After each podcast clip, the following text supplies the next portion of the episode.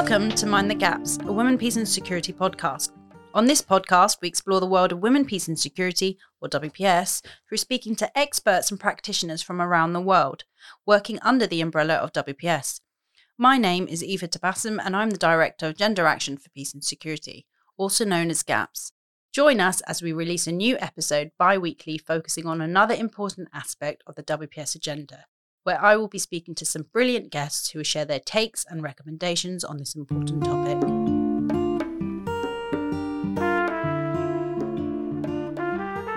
Welcome back to Mind the Gaps, a Women, Peace and Security podcast. This week we'll be discussing the domestic implementation of WPS. GAPS has been calling for the domestication of the WPS agenda in the UK and globally for a very long time. Many women, peace and security actors, particularly states located in the global north, have been heavily critiqued for their approach to women, peace and security that is often outward-facing, focusing on conflict-affected priority countries in the global south. When we see women, peace and security being exported through humanitarian development or peacekeeping interventions. A call for the domestic implementation of Women, Peace and Security argues that states must apply their principles and commitments at and within their borders, as well as in their work overseas, ensuring policy coherence and consistency across both foreign and domestic policy. In the case of the UK, there have been some very limited elements of domestic implementations in the last 20 years. However, the UK's fifth National Action Plan that was recently launched in 2023 follows the example of other countries such as Canada, Germany and Norway, as well as Ireland, and takes substantive steps towards integrating a domestic approach. The NAP features holistic commitments to address violence against women and girls, the recognition of the role of women in the peace building in Northern Ireland, and for the first time joint implementation of the NAP between the FCDO, the Ministry of Defence, the Home Office, as well as the Ministry of Justice and devolved administrations. Despite this progress, there are still limitations to the UK's domestic approach, particularly in relation to both Northern Ireland and the rights of refugee and asylum-seeking and migrant women.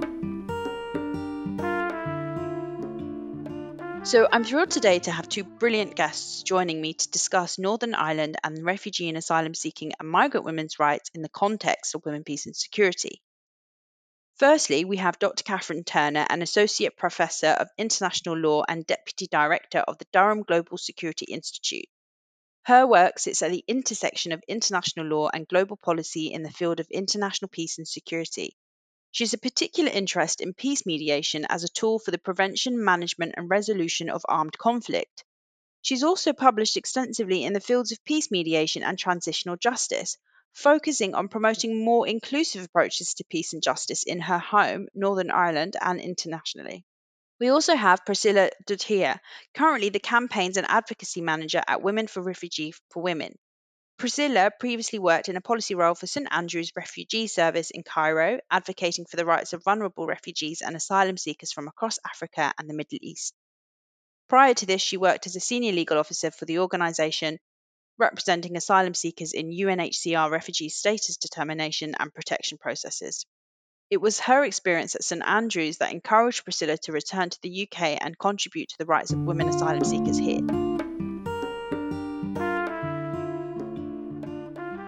We're first now going to turn to Catherine to discuss the case of Northern Ireland and the inclusion of the Northern Ireland office as a joint owner of the new Women, Peace and Security NAP, and as well as discuss the commitment to recognise and promote the work of women peace builders in Northern Ireland that has been very much welcomed. However, what these commitments look like in practice, particularly in relation to women's participation, is yet to be established, and civil society in Northern Ireland have highlighted the need for the Women, Peace and Security agenda to respond to the daily realities of women affected by the ongoing dynamics of insecurity and patriarchal social norms. Thank you so much, Catherine, for joining us on this podcast. I'll go straight into it. So what are your reflections on the progress made on Northern Ireland in the new Women, Peace and Security NAP? Well, thanks very much, Eva, for having me to talk about this. It's interesting to see in the NAP this time that there has been some element of inclusion and recognition of, first of all, a domestic element to the NAP, but one that specifically includes Northern Ireland. I mean, as you know, there's been campaigning for a long time to try and have it extended to Northern Ireland, really in recognition of the circumstances there and the sort of many ways in which a Women, Peace and Security lens would have helped with the work of the women's sector in Northern Ireland. But I think what we're seeing this time is a slightly different approach that has been taken, in that we've got a domestication angle to the NAP that is applied on a UK-wide basis, that has allowed us to bring Northern Ireland within the scope of the National Action Plan without necessarily treating it as an exceptional case. And so I think what's interesting then is that sort of the step into Northern Ireland is recognising that Northern Ireland experiences challenges that are the same as those faced in the rest of the UK when it comes to women, peace and security, and that the NAP would be a way of addressing this through a domestication approach. So I think what's particularly interesting is the lens of violence against women and girls that has been applied throughout the NAP. There's an ambition in there to take, I think, a holistic approach to the way we think about women, peace and security and think about how it might apply domestically. And we're seeing, particularly with the inclusion of the Home Office as well as the Northern Ireland Office in the NAP, a focus on challenges that apply quite broadly. So trafficking in women and girls is one, for example. And the other big one being violence and harassment against women in politics and in public life, which is a particular problem across the whole of the UK, but which applies in Northern Ireland as well.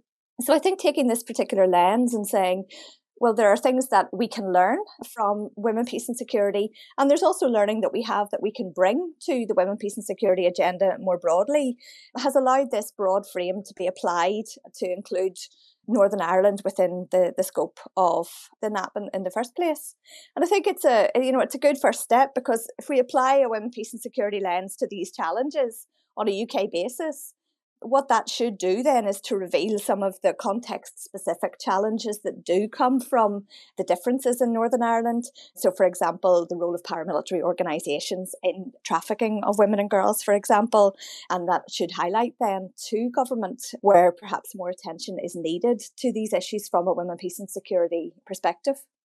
Thanks so much. And just specifically about the approach that they've taken in terms of getting Northern Ireland in the National Action Plan, can we talk a little bit about that and your role specifically? I'm thinking about the paper that we did as part of the Women, Peace and Security Help Desk, and why this angle, using the Vorg lens, has been an entry point rather than previous entry points that we've getting Northern Ireland in the National Action Plan. Well, as I said, I think that it's a reframing. It's approaching the question from a different perspective. And I mean, for some, this will be an abdication of responsibility in respect of Northern Ireland, you know, that there are clearly much bigger and more diverse women, peace and security challenges that need to be addressed in Northern Ireland. This particular NAP doesn't.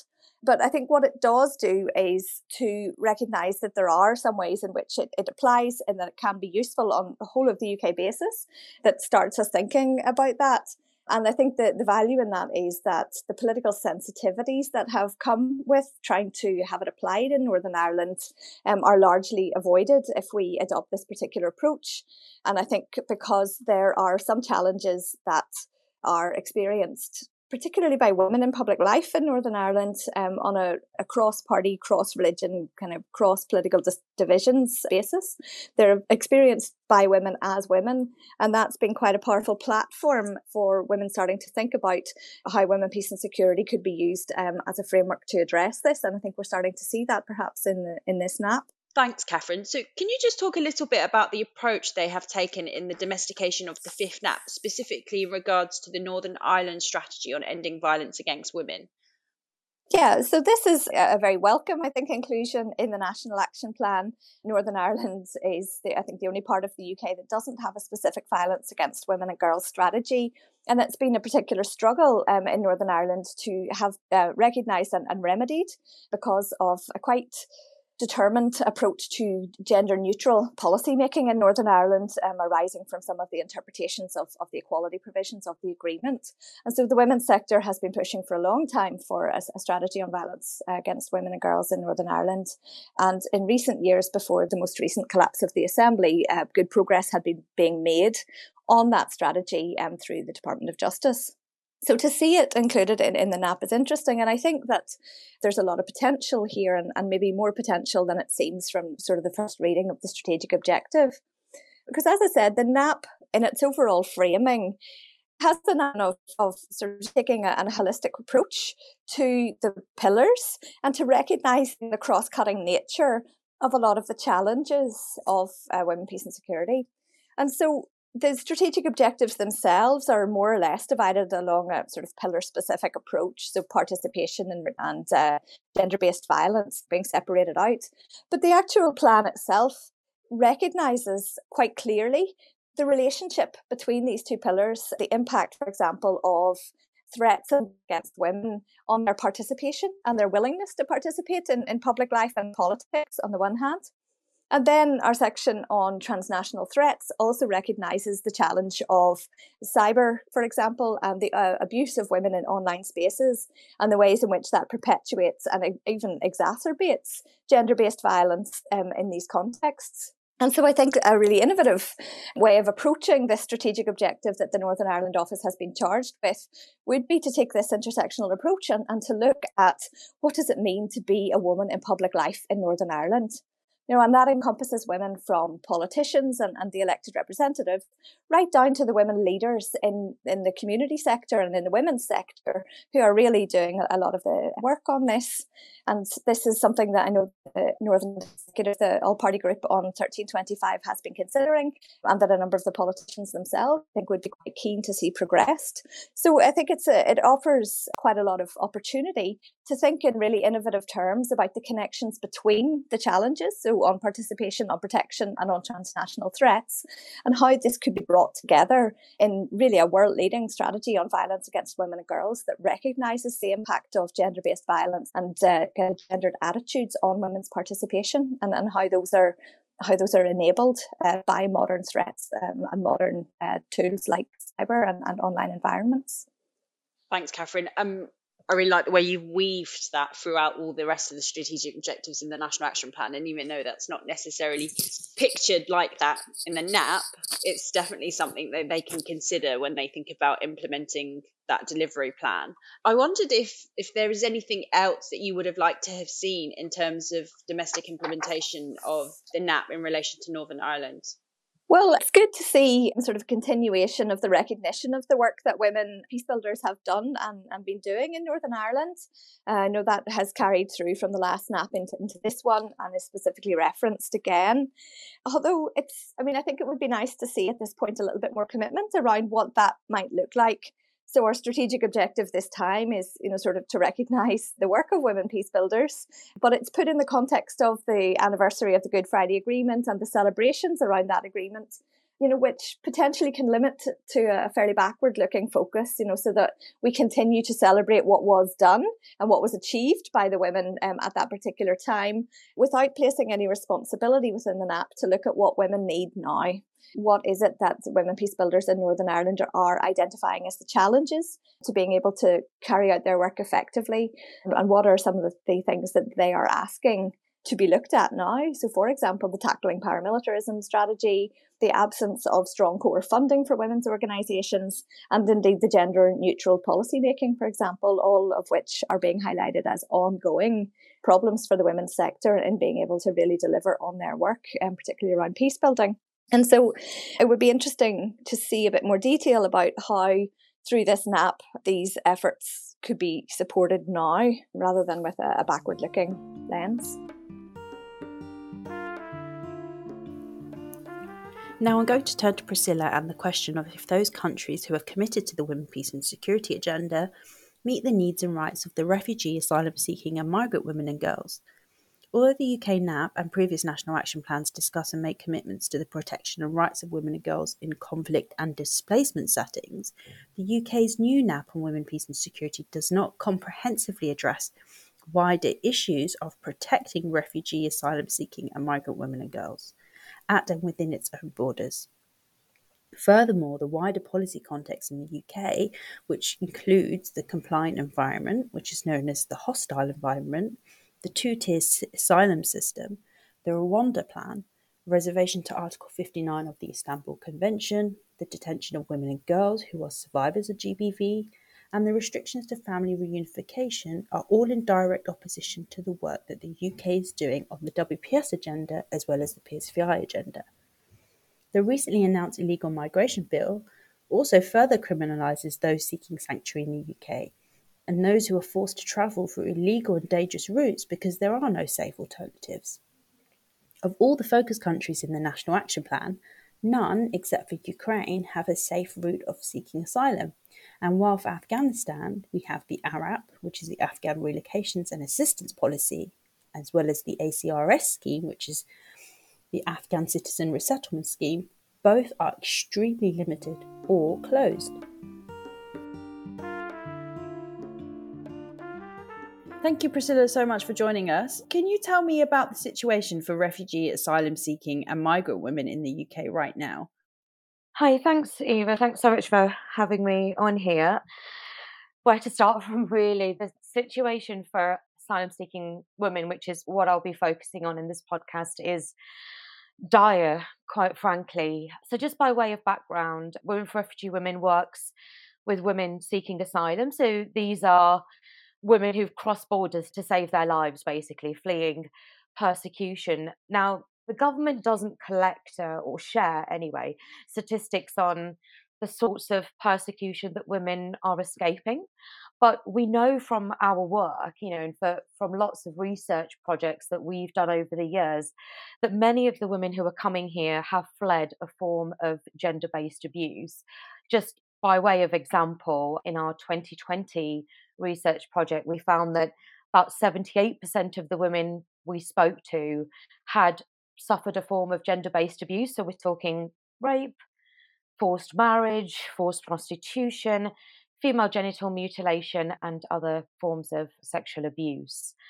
And our asylum system, sadly, in a nutshell, doesn't help these women. It doesn't help the survivors of gender-based violence to access safety and to live in dignity. In fact, I would say that it actively harms and re-traumatizes them. And I'm very happy to sort of tell you more about the particular challenges that those women face. Could you please elaborate on the particular challenges and the barriers? Yeah, sure. So a major challenge is definitely that of disbelief. We know, not just from research that Women for Refugee Women has done, but also other organisations over many years, also recently the Windrush inquiry, that there's a disbelief, unfortunately, that sits at the heart of Home Office decision making. And, women seeking asylum have tended to suffer from that. We have seen throughout the years that women, including survivors of gender-based abuse, are often wrongly refused asylum. Now, of course, the particular forms of violence that they suffer from, there are difficulties in evidencing that. And there's also issues with accessing quality legal representation. But most significantly, the reason why women's asylum claims are refused is because of this culture of disbelief, which means that women's experiences of persecution are basically being routinely dismissed by decision makers. So just to sort of give you one example from recent piece of research we did, the first piece of research by Women for Refugee Women and Rainbow Sisters on the specific experiences of lesbian and bisexual women going through the asylum. Now, in that research project, of the 11 women who disclosed their sexuality to the Home Office when they first applied for asylum, all of them were, refused. And in the majority of cases, the Home Office just did not believe their sexual orientation. So this is the sort of thing that we've seen routinely over the years. And of course, when women's claims are refused, they are made destitute. So they're stripped of government support and housing. And unsurprisingly, that exposes them to further gendered violence, including sexual assault and domestic violence. And again, from our 2020 research, we found that research specifically focused on the experiences of women when they become destitute. We found that a third of women who had fled gender-based violence in their countries of origin were subjected again to rape for another form of sexual abuse after they were made destitute in the UK. So, yeah, there's clear re-traumatization that is happening there. And of course, there's detention and the harms of that to women. Obviously, being locked up indefinitely, being deprived of your liberty is distressing and harmful for anyone, but it can be particularly harmful to women who've survived sexual and gender-based abuse. Women can be locked up, at any point during their asylum journey, but if you've been refused asylum, you're at particular risk. So those are sort of the main things I would say: disbelief, destitution, detention.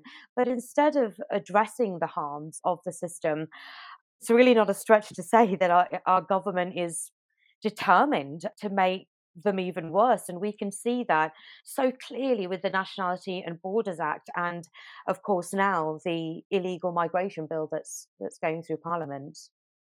I'm quite horrified by those statistics. And also, so for GAPS, we work on the Women, Peace and Security agenda, as you know, and the agenda, the UK is championing women and girls' rights.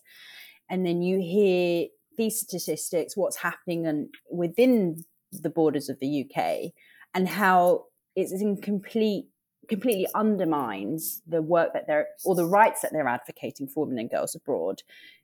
So given that sort of context, what do you think the policy environment in terms of the domestic environment in the UK, how that's very much in opposition to the UK's commitments towards the WPS agenda? And I'm thinking specifically about, for example, the PSVI conference that happened in November last year, and the parallel campaign that yourself as part of the Sisters Not Strangers Coalition had, the hashtag We Are Survivors Too, encountering the UK government's For Survivors With Survivors. Could you talk to us a little bit about that? Yes. So, in terms of the policy environment, specifically to do with asylum-seeking people and asylum-seeking women, it's increasingly cruel, it's increasingly lawless, and it's increasingly incompliant with the government's domestic and international commitments on addressing violence against women and girls. As you mentioned, back in November, we, Women for Refugee Women and other members of the Sisters Not Strangers Coalition, used this opportunity to call out the government's hypocrisy. We've got a government that's stating that protecting, putting women and girls' safety, just, having looked at the WPS agenda, is like protection is one of the four pillars. One of the strategic objectives is preventing gender-based violence and ensuring that, supporting survivors to cope and recover and seek justice is prioritised. But then at the same time, those commitments or all that work, that's going on, that undoubtedly is important, is wholly incompatible with the serious harms that the UK's asylum system is inflicting on survivors of sexual violence. We know, as I said, from our work that, so many survivors who come to this country having fled sexual and gender-based violence, including violence that they suffered during conflict, just don't get the protection that they are entitled to, by virtue of the Refugee Convention. And not only that, they are re-traumatized and face further violence and abuse. As I said, that, it's often as a result of destitution when their claims are wrongly refused. And, these harms have been highlighted in such detail, including through research. But instead, we have a government that is sort of continuing to churn out cruel legislation that is in opposition to these, VORG commitments. The Nationality and Borders Act, for instance, there was overwhelming opposition from women's groups and gender experts, including the UN Special Rapporteur on Violence Against Women and Girls, who spoke out about, the risk that survivors would face of suffering further violence and abuse as a result of these changes.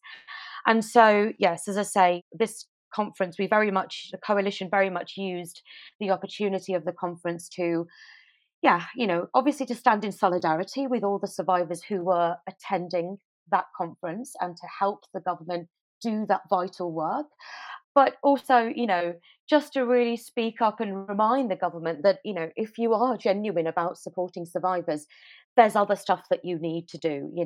If you are genuine about addressing violence against women and girls, if you genuinely want to fulfill that WPS agenda, you need to scrap harmful asylum policies at home, which obviously includes the Nationality and Borders Act. You need to make sure that asylum-seeking women are included in efforts to tackle violence against women and girls. I've seen in the WPS agenda, for instance, that, you know, there's a commitment to involve women in decision making, I think it is, and, you know, have a survivor-centered approach.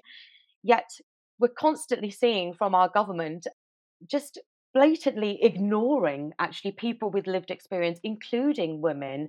So, you know, when we had the Nationality and Borders Bill, or rather the new plan for immigration, there was a consultation process which was just a farce, essentially. You know, women with lived experience and others going through the asylum system weren't able to access that consultation. They weren't meaningfully able to share their voices. And all of this was raised, of course, to the government, who just pressed along, really, with that awful legislation. So, yeah, we need to make sure that asylum-seeking women are, you know, are listened to and are included in efforts to reform the asylum system, but also tackle violence against women and girls.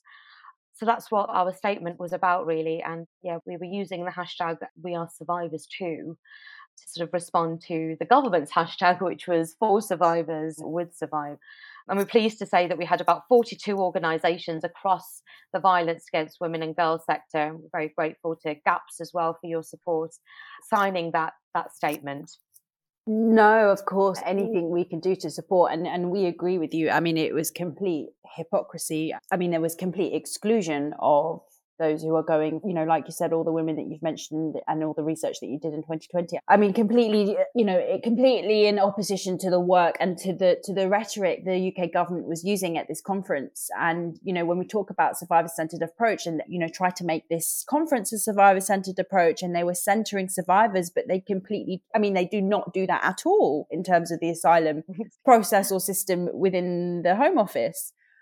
I mean, like you said, is it just willful? Is it just that they just don't want to interact with this at all because there's this government agenda of reducing net migration, and that's it? You know, at the end of the day, it really is. I mean, it's something that GAPS is really trying to work hard on, is making sure. And now, you know, you mentioned the National Action Plan. There is, for the first time, the Home Office being named as a delivery partner on certain activities. You know, for us, we see that as an entry point to, you know, really get the UK to, I mean, it's very wishful thinking, but really get them to start thinking about their matching their international work on WPS to at home to the domestic side.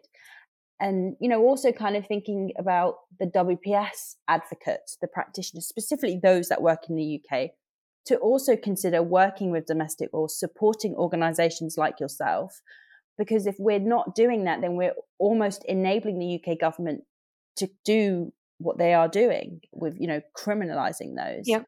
So I guess on that question, you know, what would you like to see in terms of support or solidarity or advocacy in supporting the work that you're doing from, I mean, WPS advocates? You've given us some really helpful recommendations for the UK about really rethinking what they're doing. But for us, for those in this sector, I think what you've suggested is absolutely right, in the sense that, you know, there does need to be, we essentially need greater coherence, don't we, between foreign policy and practice and the domestic policies and practice when it comes to survivors of sexual violence and addressing violence against women and girls in general. And I think, you know, just greater collaboration, you know, with organisations that are working towards the WPS agenda, ensuring that, you know, that asylum-seeking and refugee women are, their voices, their experiences are included in those efforts, you know, to bring about that coherence is really, really important. And, you know, specifically, I think, you know, we need to see more parliamentarians from across the House who, you know, speaking up for asylum-seeking women, particularly, I mean, parliamentarians, I'm thinking, you know, who are really engaged in WPS and sexual violence and conflict, or just that sort of international work that we do for women and girls. We need the solidarity of those parliamentarians now, you know, more than ever, so that we can ensure that some of the most vulnerable survivors are not harmed and turned away. I'm really sort of pleased to say that during the last couple of years, there's been incredible solidarity that's been shown by organisations in the violence against women and girls sector, for the work that Women for Refugee Women is doing and the plight of asylum-seeking women. And, one of the things that we've been trying to do, which is very much, it's a journey. It's work that is really ongoing, is sort of get rid of this distinction that exists, which is between sort of violence against women and girls and the asylum and people who are subjected to the asylum process. Like, if you look at the government's strategy on violence against women and girls, there's absolutely no, mention there of asylum seeking and refugee women. It sort of includes, it does speak about migrant survivors, and we know that there's been, some important gains, but asylum seeking and refugee women are not seen as a vague issue is what I'm trying to say, but we're very much trying to work with the sector to get rid of that distinction and to encourage, the safeguarding minister, for instance, and other officials who work on VORG in the Home Office to also ensure that violence against asylum-seeking women is also part of those efforts to tackle VORG. So, I think, just greater solidarity, greater collaboration with anyone, who's working on gender-based violence sort of issues is really, really needed at this time and would be hugely welcomed. Yeah, I couldn't agree more with you. And I think that, I think we need to stop working in silos, and I think we need to think about when things happen across borders, within borders, and if we don't reflect and we don't try and extend, kind of look at things holistically, then like I said, I think we're enabling the government to really discriminate and pick and choose from the agendas, right? Pick and choose when they feel it's right and appropriate for them. So no, I completely agree with you. And we definitely will continue to support and make sure that, as we monitor and, work as the critical friend with the UK government on its NAP, Women, Peace and Security commitments, that we'll also make sure that we continue to advocate as we've done before around these issues. Thank you so much, Priscilla. This was really, really great. And I really hope that, this is a step in the kind of next 5-year period of the NAP, that we continue to, push for the Home Office to get rid of its harmful and discriminatory practice against refugee and asylum seeking women. So thanks so much. Yeah. Thanks for having me.